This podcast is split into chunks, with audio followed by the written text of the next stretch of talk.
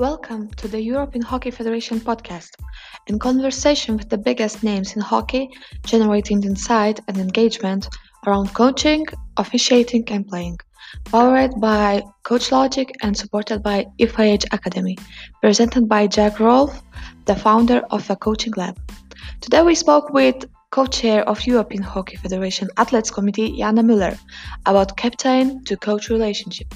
She thinks that not changing the plan is weakness. Listen more about it on this episode. Over to Jack. Coaches, good morning. Uh, great to have you with us. And as ever, thanks for joining in and bringing your energy and bringing your questions. Again, it's fantastic to have you know, a world class athlete, a world class leader uh, in conversation today in Janne Müller-Wieland. Um, and it's awesome to have you with us, Janne. Thank you. Thanks for having me.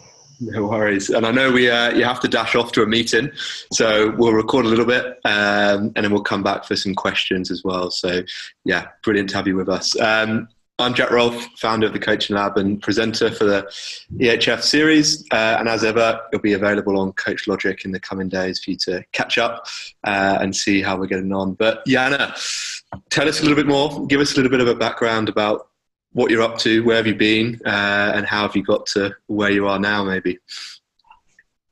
Wow, that's um, that's an easy intro question. Uh, how, how much time have I got?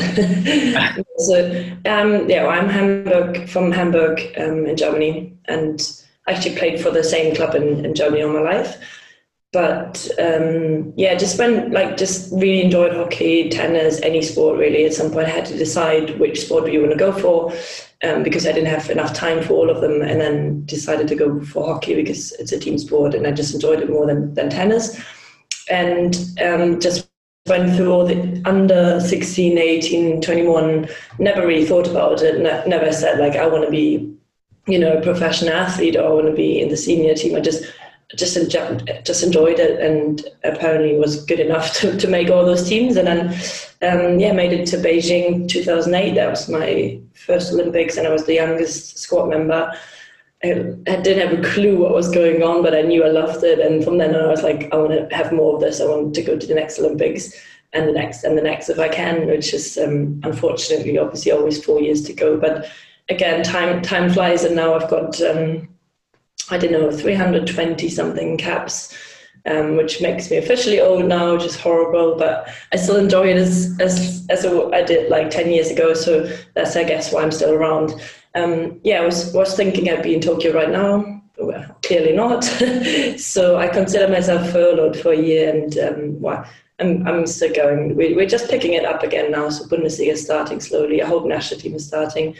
And then hopefully play the last my last Olympics not touchwood um, next year.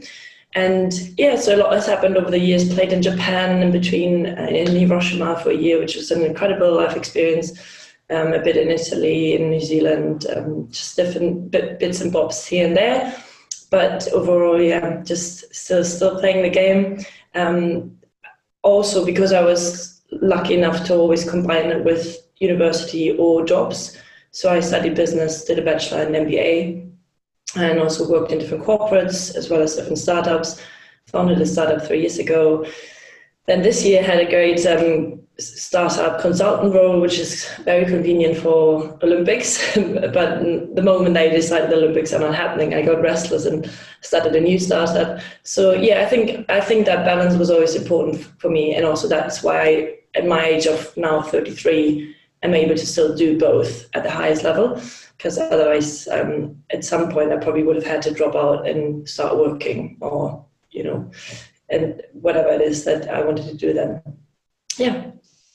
Awesome. Fantastic to have you with us. Uh, and we kind of got two topic areas of, uh, focus there. And one, I'm sure that we'll pick up and touch on the business side of stuff as well in, in captaincy and then that captain to coach relationship and what that dynamic looks like and how that can be most effective and what coaches can take away from from that. But talking of captaincy, you've been captain for how long, Janne, of the national team? That's a, a couple of years now. I think. Uh, so we, the thing is, we started at some point. We had between the World Cup in Den Haag and and the Olympics, we decided we want to have a captaincy group. So we kind of like I've been in that, and and since then we changed the model, and then we changed it back to one captain. So it's been probably like I don't know six years, six seven years, yeah, six years. And you've been captain in the junior age groups as well, or was that first experience at senior level? I've um, no actually in the junior. Oh, that's a good question. Maybe in, at the end, but I was always because I'm I was always the younger age group and the youngest in that because I'm end of October born. So I I wasn't I was always in my club and in Bundesliga I was the captain really early on, and that's also also one thing that Jamie Mülders does when he became our coach. He knew me from the Bundesliga and I was central defense and just like you know running the show and then he saw me in the national team where I wasn't also not the position. I was like half like or like right midfield, which is you know just you're not just you're not in the center, right? So it, that really makes a difference. So I was right midfield, and he saw me at the London Olympics, and then he came in afterwards and he said, "Anna, I know you're from the Bundesliga, and I see you here. Like you know what's what's the difference?" And I said, "Well." the position, my role. You know, it's, I think it's a lot, a lot about like, do you see yourself as someone who is meant to take over responsibility now as well, and where are you on the pitch in a way too? It's it's obviously harder for a left forward striker than someone who is central defense anyway, and it's got everyone in front of you, and I have to shout anyway, so I may as well just do it in the in the name of the captain as well. um, if we were going to talk about captaincy and what would some of be some of the misconceptions maybe of captaincy what do, what do people always think a captain has to be or has to do? Um, you know what are the misconceptions or the the lies kind of around that?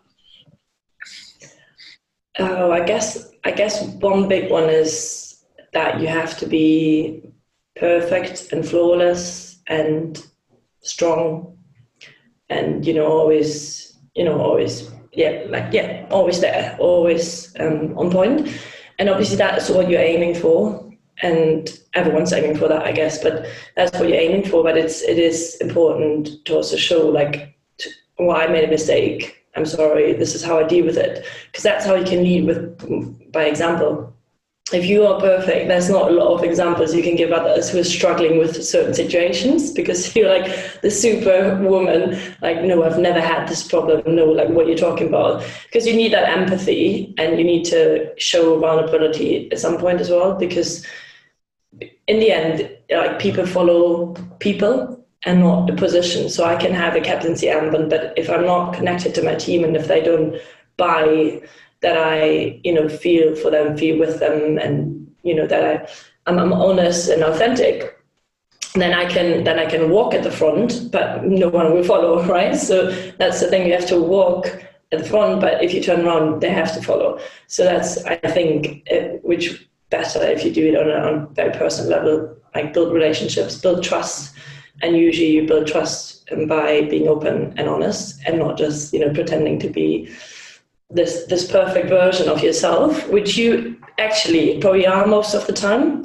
But even if now and then you just say like, "Look, I'm so sorry, I you know I messed up" or whatever it is, that will just that will be big for the team because otherwise you're just pointing at others and you're just saying, "I want this, this, and that," and why are we not doing this? But if you never criticize yourself, I don't, I think that's never that's always a bit suspicious.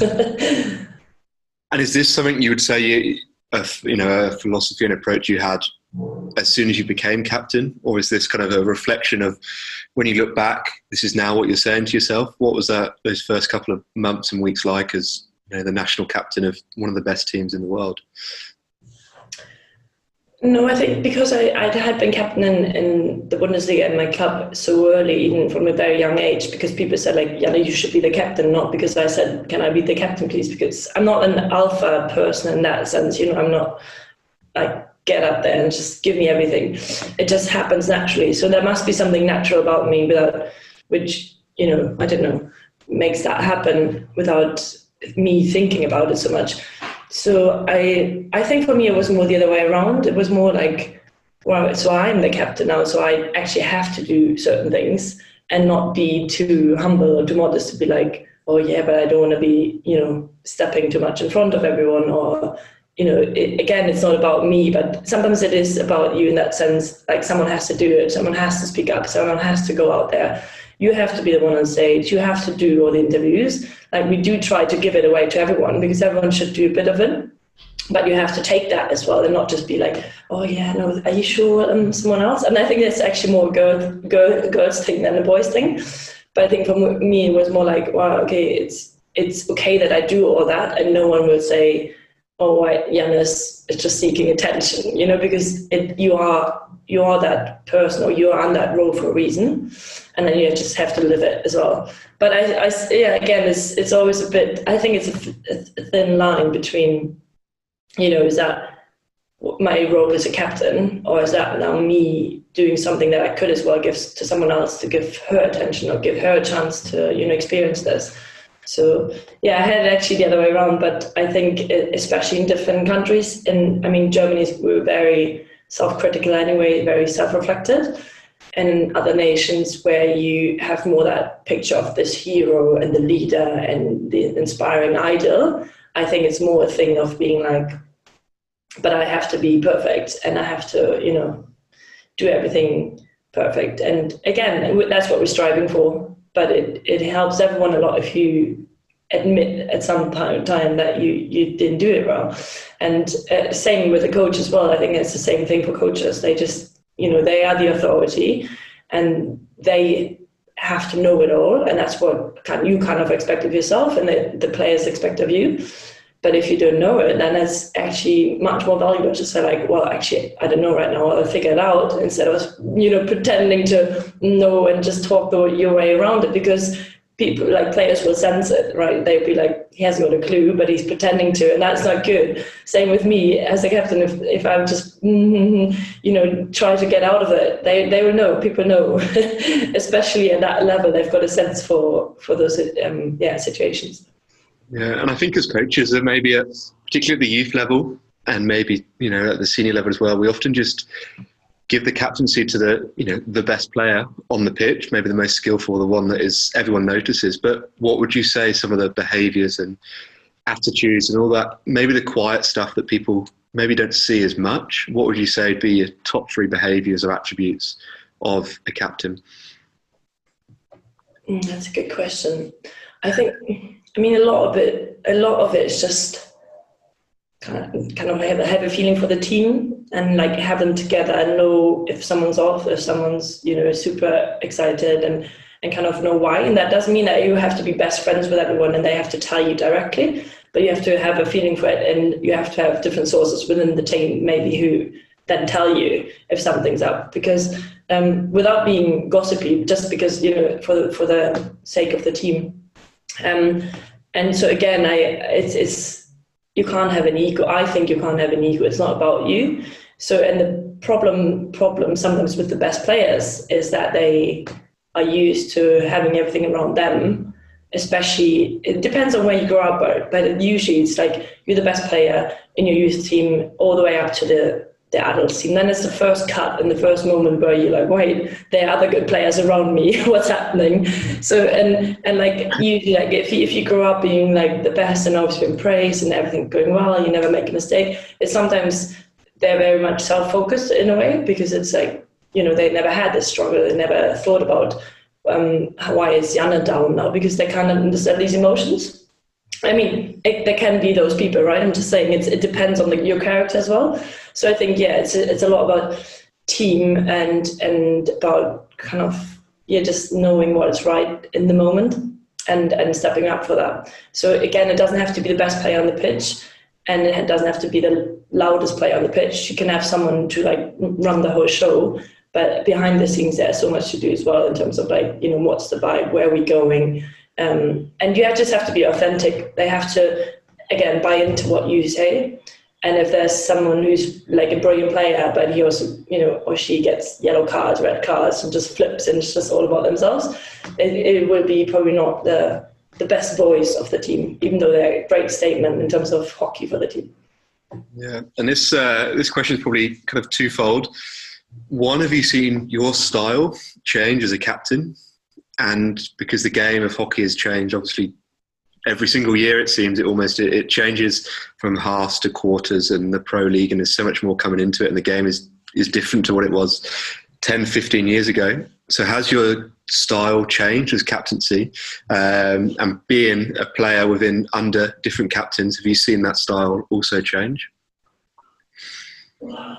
Yeah i have I, I think it's also it's, it's come with the change of coaching and coaches perspectives as well. Not so much the, the different structure of the game like it, it doesn't make a big difference for me as a captain whether we play 15 minutes and 50 minutes or 30 yes we get together and you get a chance to actually speak to everyone quickly but it's not the biggest difference for us as a in that role. But um, yeah so one one big change is clearly like how do you work with your coach and how does the coach perceive you and your role and the team and his connection?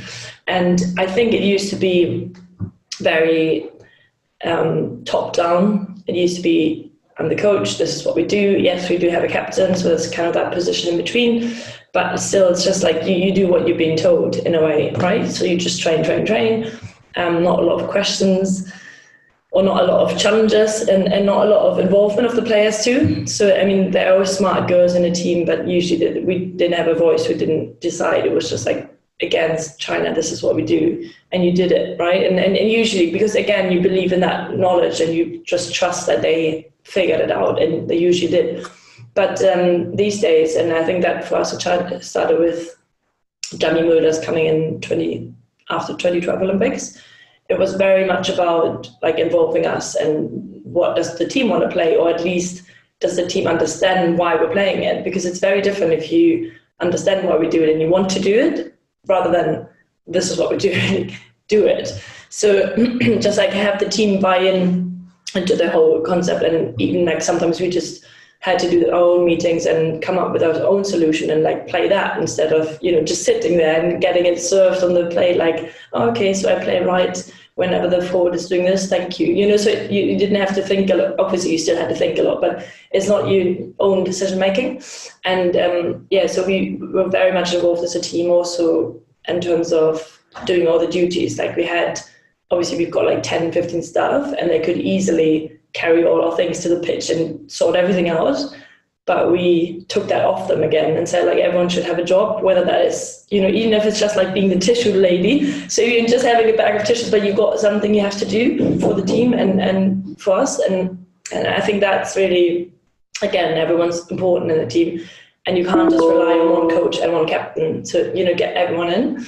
And I think that really changed over the years and that's really um, how I saw it anyway. Like in again in, in, in my club, it was very inclusive, always was, and we can only win and succeed as a team, and not you know I'm not the one to tell you what to do, neither as our coach. So like, what do we want to do? Do we want to win? Was you know, otherwise you won't get anywhere.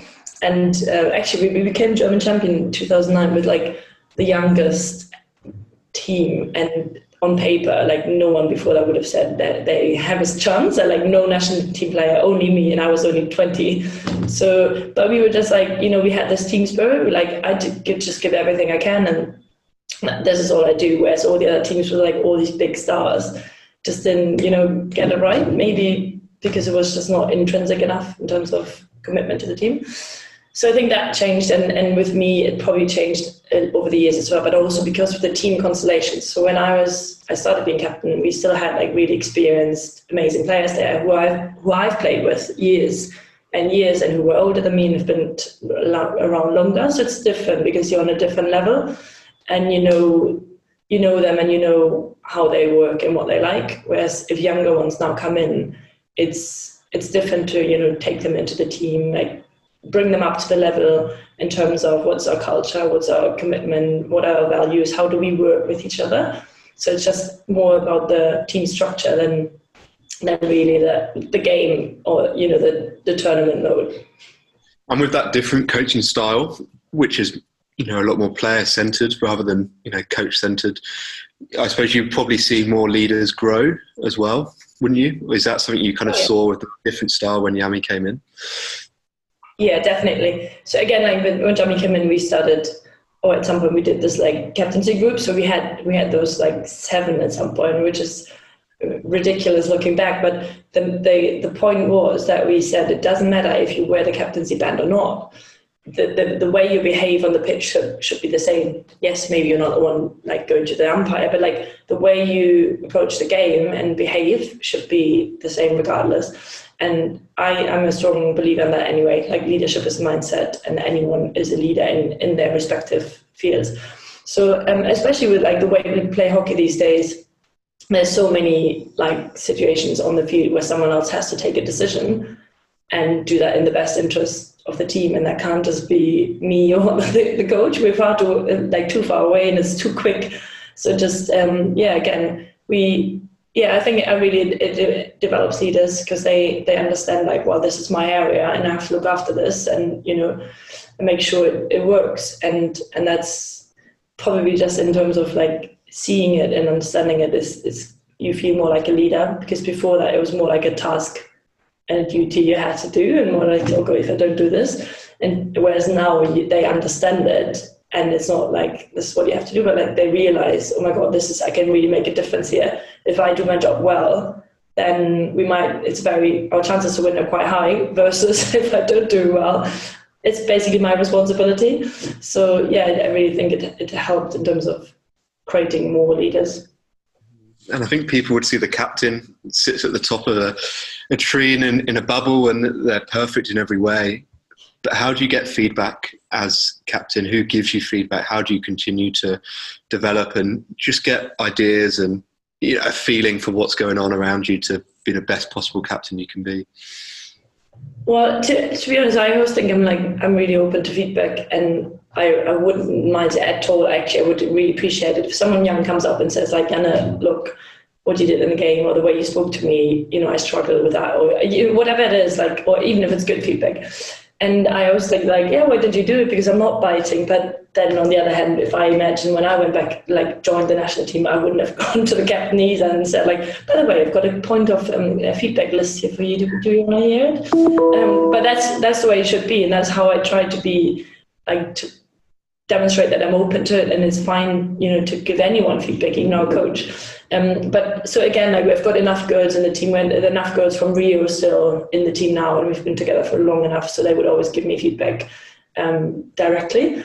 But also we've got a leadership group, and with Anne Schröder, Nike Lorenz, Lisa Altenburg, and me, and uh, and then Rek comes in as well. So we discuss things in there as well, and every now and then we just have this feedback round where we just you know straight in someone's face, which is weird because we know they're all smart, they're brilliant players, and they know most of the things we tell them as feedback. But it's sometimes good to hear that from someone else again, whether that's good or bad feedback.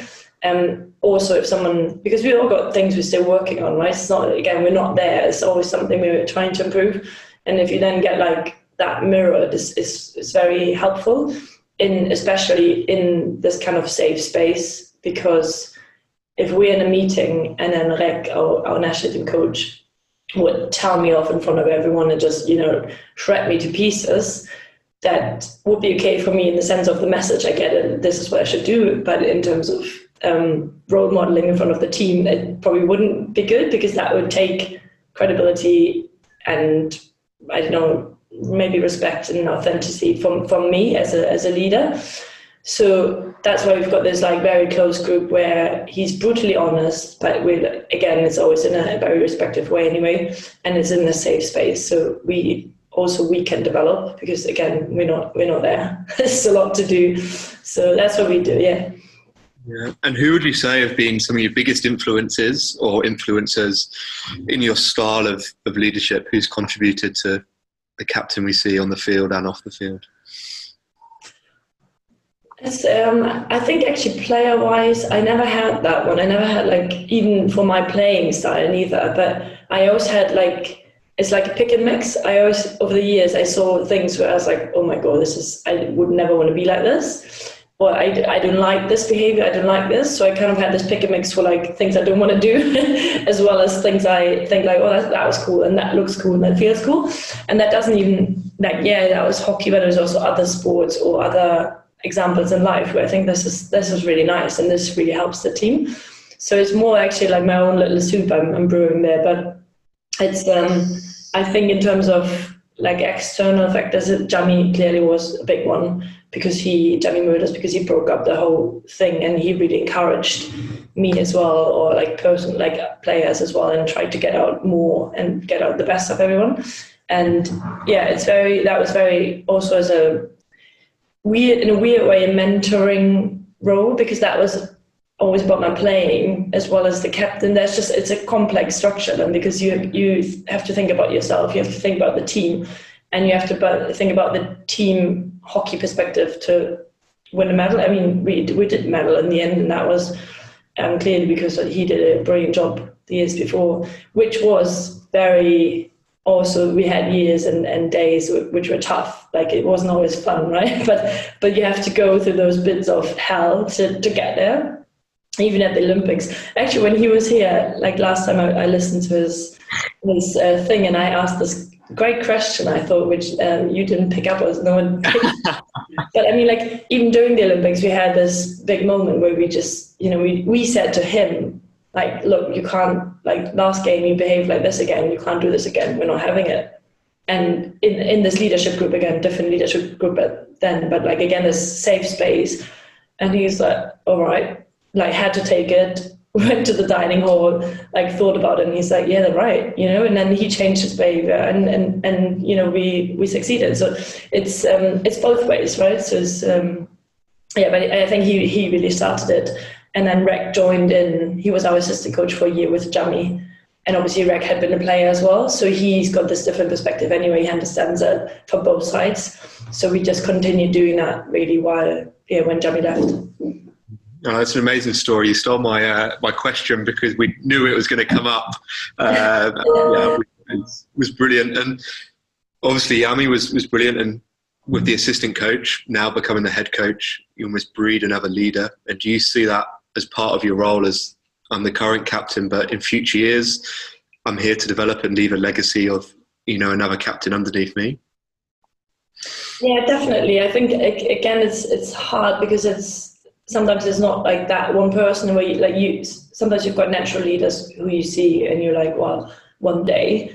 And and obviously in the national team you've got all these different brilliant characters coming together and brilliant players at the same time. So it's it's hard. I wouldn't want to like pinpoint them now, but it, I think just even if there's not this one natural leader in in that team we're in now, we've got this culture where they could just exist like that. You know, they they probably don't even need me, right? Because it's not I'm not higher or further away from them. It's just like how do we speak to each other? How do we approach things? How do we um, stay out of emotions when it's important and just you know be about the the, the point itself and um, just how do we think, how do we want to play as a team, and yeah, just like deal with all of that. And I think that's a big, big, big thing. Especially again, I don't want to be that that gender biased person, but in girls teams it's different than in boys teams. Just just boys would have an argument. I don't know, probably punch each, other, each other's face and then have a beer and they're fine, right? And girls are more like, yeah, yeah, I'm okay, I'm okay, but they're not really okay and then they take it to their room and then you speak to someone else in the room and because i don't want to ha- hurt anyone's feelings but in the end it hurts more feelings because if you hear someone gossiping about you it's way worse than having it to your face and like those little things where you you have to like start this culture of we call it like open doors culture. So like no room in our in our hotel is closed. Like it's always the doors always open. Not like big big open because you want some privacy but it, you could always come in anytime which is the feeling of like well, no one's talking about me in there because I could just walk in and and you know like little things like that or just having feedback or if I don't like something and someone comes to me even now still it's because it's hard to implement that right? If someone comes to me and says like yeah Janne and this this person did this and that I say all right okay I get it. Did you tell her? No I haven't told her well tell her first and if you can't solve it come back so again, it sounds so trivial, right? But it, it isn't because you, no one likes to give critical feedback. And, you know, it's, it's just not nice feeling. But again, if you implement that culture of like, it's okay, like we learn how to give feedback, that's the first thing because feedback can be this way and that way. And learn to give it and learn to take it and be okay with it, then that, that's a huge difference for a team. Mm-hmm. And this last question on, on captaincy as a as an area how do you find space to be Janne, the normal person that's not the captain of the national team? How do you find that space to just put that to one side and be free in a way? Well, luckily, you say that because when I when I joined the national team, I was always the youngest and just you know played half back and just would lift the ball and, and Michi Beermann back then would say leave the ball down and Tina Bachmann would freak out yeah the market player I was like I've got it I've got it it's okay you know just like and everyone thought I was this huge, super chaotic probably just like you know loving life person and I, I am but I also got this other side of it so I you know I'm very I can perform, I can be there and stuff. So um, again, what I do now is, is, it comes natural to me. But in my room and you know with my room, you know, Charlotte Stapenhorst, I'm, I'm just you know it's also okay okay to just be silly or do whatever. And, and they know again, most of them know me long enough because we've been together for years that I don't have to always be you know again look perfect, be perfect, but I can also just you know make a joke or not be in the line or you know but again to some extent in front of the team and what whatever you're doing you know, the room is different anyway and never mind being at home with my sister we we are like two little retards you know but the moment i'm in the spotlight i obviously get behave myself again but yeah no i think it's a it's, it's a good balance there no, I think that's a, an awesome message. And the second part and the final part of this kind of conversation um, was that relationship between the captain and the coach or the coaches and what does that look like to be impactful what does it look like from both angles of you know what is has to be part of that relationship to make a successful link and bridge between the two? Yeah i think i think that's actually probably the, the most important link um, whether that is coach captain or coach and team as well. And and again it's based on trust i guess. We have to be aligned or at least aligned in our mission like where do we want to go and how do we want to get there. And so i again I, I trust our staff that they come up with the best plan and also that they have our best interest in heart and and and vice versa so if we clash and if i disagree then at least it's again it's not emotional because i know like you're trying to get us to that goal. And so am I. And from my players' perspective and now from team perspective, this is not the right way. So it's just more like of like a thing of exchanging ideas then and, and understanding instead of like you just want us to suffer. Like how how can you make us run again? You know, it's it's that like emotionality you have to take out. But if you know and understand, like we're all on the same page here, which is different ways of approaching it. And obviously, we as players feel it more because we're the ones who actually have to do it you just have to uh, yeah just probably feedback and mirror like this is how we see it is there any way we can change it? And so again since since Jamie and the same with Rek he's and again also Rek and Jamie they're both players so they know the other side. So they understand if we come back and say like look I don't know we've been doing this for seven days we're tired like we do want to train we do want to win the gold but we just need a break then he gets it and he at least takes that moment to think about it and doesn't say no but i'm the coach and i said you have to do it right which is again like this kind of thing where coaches still think but this is this is my authority and if someone if i change my plan now that's weakness and actually i think not changing the plan is weakness whereas listening and really deciding what is the best for the team in that moment is is big strength and that could be as well. It could be like, no, Janne, I get it, but you have to go through this because I want you to go to that limit and you know feel really exhausted. And then I get it again because I know like, okay, that's why he's doing it. Go back to the team and say, come on, girls, let's do it. We'll be fine. You know. So I think that's very, um, very important to have that that base and then exchange um, your ideas and your understanding of it because it's it's it's sometimes I have to be the bad cop in front of the team because I have to be loyal to my coach and stuff as well. So they, the girls will hate me because I would be like, yeah, he's right, let's do it. And you know what it's like when you're just exhausted and you don't want to do anything and it's just painful and annoying. You're like, oh, and they probably hate me too. But again, I, I think it's for the best. And then I hope at some point they see it as well as sometimes I'm on the player side. Sometimes I'm on the player side and going to like and saying, look, we can't do it. This is, you know, I'm, I think this would be better. And yeah, so far it's been going really, really well. And I think we always find that middle way to make both sides happy. And yeah, again, it's easier in a national team, I think, because it's clear like everyone's so passionate about performance and everyone is there to reach a goal because we're ne- none of us, at least not the German team, are there to make money. So it, for us, it's just our passion. So we've got that, you know, common understanding, and that, that really, really, really helps. And I think you picked up on it just in there, but what do players really want from a coach? And I don't think it's a question us coaches probably ask the players enough, but what do players really, really want from that coach who is, you know, a captain and a leader in their own right? Yeah, well, they, in the end, they, they just want someone to make them better and make them successful.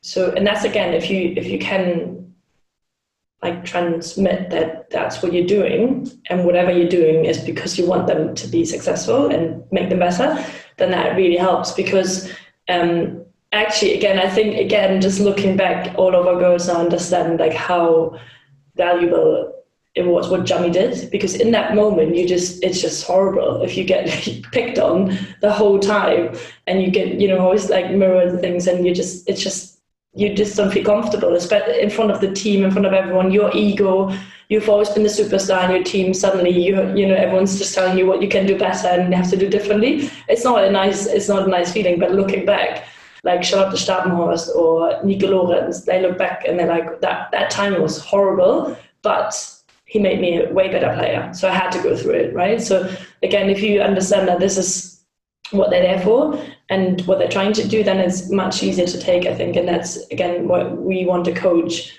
who gets us to our goal in the nicest, most human possible way, in a way. So I think these days it's also like coaches are way closer to the to the team, like to each player. So again, depends on who you are, but like you understand that what's happening in their life because it's more than just hockey, right? This is just the pinnacle. Like, what are you studying? Are you okay? Is your family okay? Um, are you in a relationship? Are you, I don't know, did you just have a horrible breakup? All those things you have to take into consideration. And I know there are some coaches who say, I don't care if you can party, you can train. and I get that with partying, I 100% agree. But if something's not right in your life, then you have to be careful with that player when they're meant to perform because that could easily push them over the cliff or you know make them in, get injured or get anxieties, depression, whatever. It's like we have to listen in because we're not.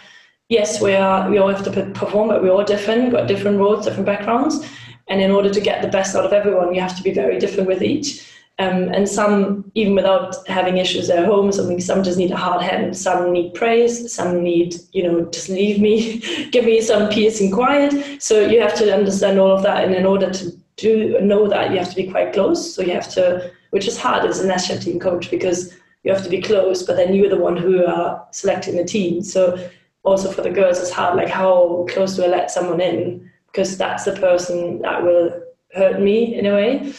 But again, they will only hurt you. It's up to you where you you know where you get your spot or not. But again, it's it's a it's a very yeah thin line between you know being a best friend with a coach, but also being the one that being the one who destroys your dream in that sense. But again, it's it's you who can make sure that he doesn't destroy your dream because if you are performing and you're there, then there's no way around you. But it's yeah, it's just not that easy. Yeah, I think something we've started to do, particularly here, is we bring some of the leadership group to help plan our sessions. So almost that the coaches are priming some of the players to share some of the messages that don't always have to come from us. So there's a couple of people, or particularly in the leadership group, that we might give certain messages to for them to then share those messages with the other team. So it's not always coming from the coach. And what does that? Is there anything like that kind of within the national side at the moment of supporting the planning, or you know, you're being primed with some information to share with the other girls, almost in a quite discreet kind of way? Oh yeah, yeah. Like we're very, very much involved in, in all of that. So obviously he plans the session and, and, and the actual drills, but we we always have that feedback around like what do you think? Look, we're two weeks away from the tournament. What do you think we still need to do and work on? And then we come up with things where we think we have to do again or like not do more because we've done it so much.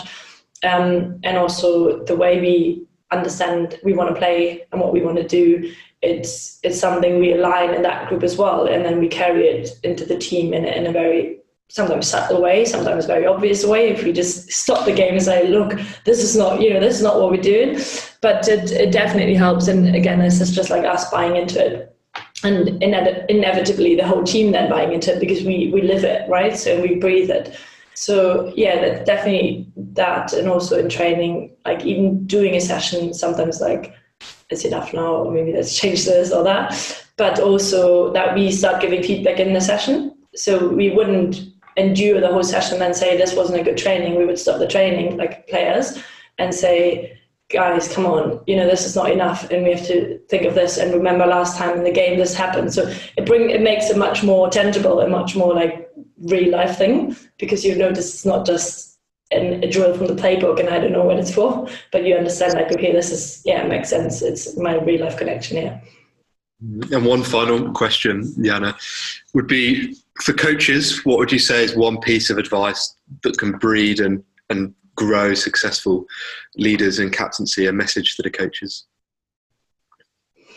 Mm, I think you, yeah, you have to give them trust and support, but you also give them space and freedom to explore who they are and what kind of captaincy they want to do. Because it has to be your own style. You can't just, you know, watch The Last Dance and then try to be like Michael Jordan. You know, it has to. It, I, I would never want to be a leader like him. You know, it's, it's I wouldn't because that's not how I see it. He's an incredible player, but it's, it has to match with who you are to make it authentic.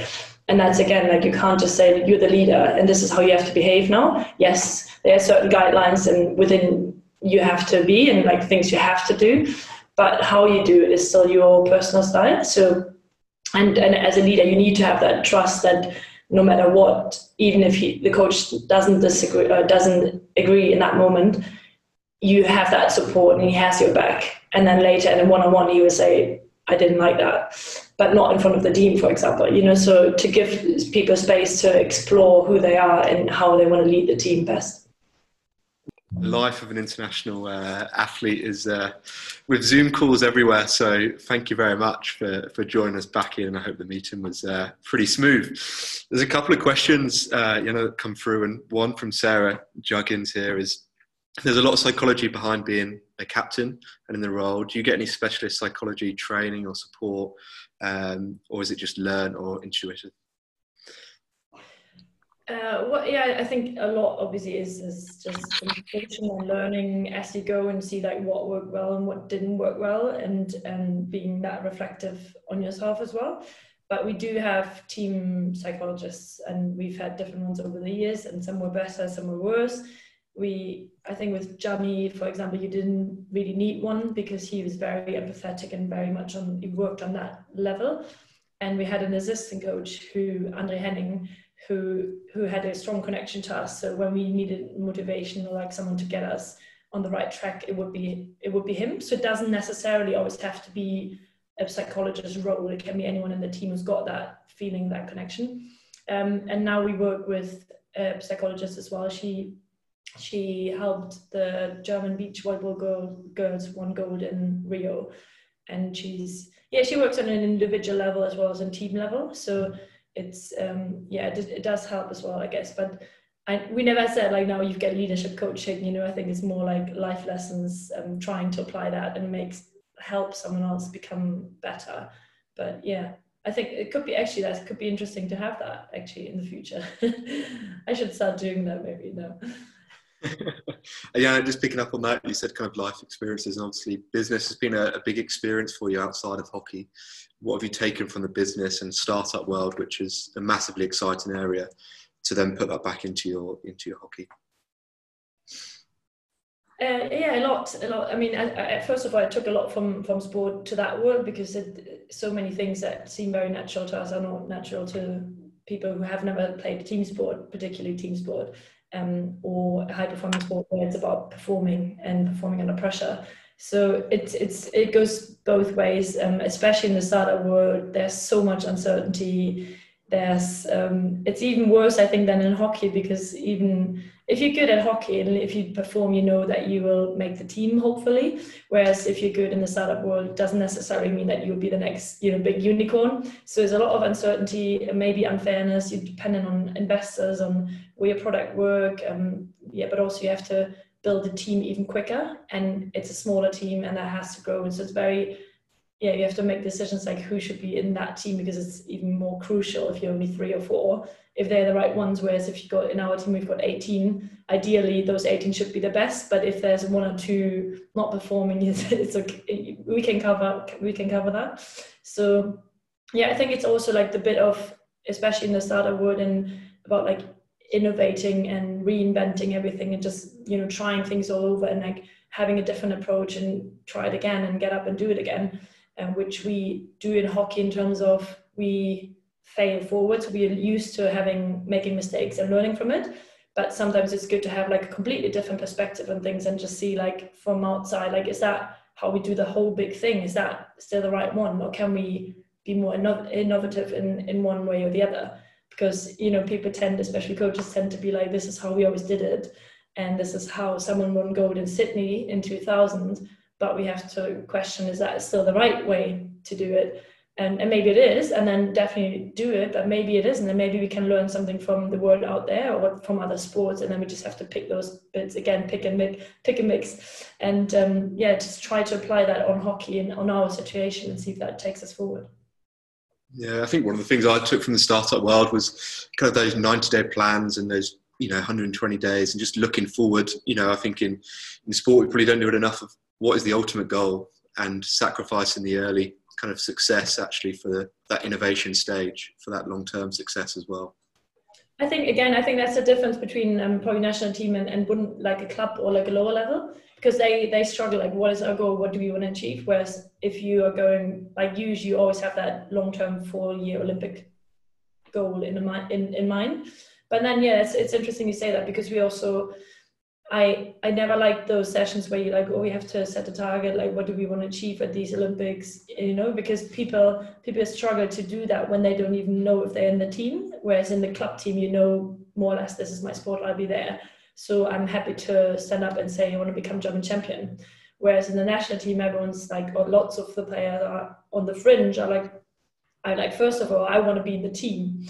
But um, over the years, I changed my mind on that, and I think you have to set a goal early, like early, early, not just two weeks or four weeks before the tournament, because that makes the whole preparation, as you said, like the, everything you do for that in those four years, and those one last year, um, much more like in a way easier because you can always say like look we're doing it for this and you know hold people accountable on that as well and not just you make the team and when we're the team which is only a couple of weeks in before the tournament and only then we set a, set a target for that specific tournament yeah, there's a nice question here from uh, Mark Stewart Thompson of how as a captain do you promote individual player ownership in games uh, when you have a new player when you have new players involved in the group. Sorry, how, how do you what? Uh, so we just had a question. So, how, as a captain, do you promote individual player ownership in games when you have new players involved in the group? Uh, well, I think a lot is just about demonstrating like how we work and how everyone does it. So just like leading by example, and the other bit is you just have to feedback them like this is this is your thing, and I'm not doing it for you. And and also encourage them to try and and make mistakes. Because again when you come in no one wants to make mistakes. And i say i always say to the girls like i don't care if you make a mistake as long as you run back and work hard and and don't do the same mistake again. So it's it's just i think for them to see like oh it's okay if i do fail as long as it's not always the same one. Um i again give them the space to explore their their role their position and understand like this is what i have to do this is what i can do and this is my responsibility. And and i think right now in our team we're very good at you know owning our areas and, and being responsible for that and just seeing how others do it always helps uh, as well as yeah feedbacking like yeah i don't care if you've got one cap or 320 caps this is what you do and this is your contribution to the team and that's equally you know, as well, equally amazing. it's as valuable as as what I do you because I'm just one of 18 too. So yeah, I think that's probably it. Yeah, and I think that's a perfect uh, question and answer to, to finish on. And Janne, thanks so much. I know this morning has been pretty hectic for you, uh, and the life of an international athlete is very hectic. So, super grateful for your time and your energy. Um, and we're excited to see one where you go, uh, and also the, the girls uh, go you know, with Rio, with uh, you know Tokyo next year, hopefully there's another medal to bring home. And yeah, thanks so much for your time and your energy. It's great to have you with us. Thank you. Thanks, everyone. Awesome. Have a good day, Anna. You too. Bye bye. Take care. Bye bye.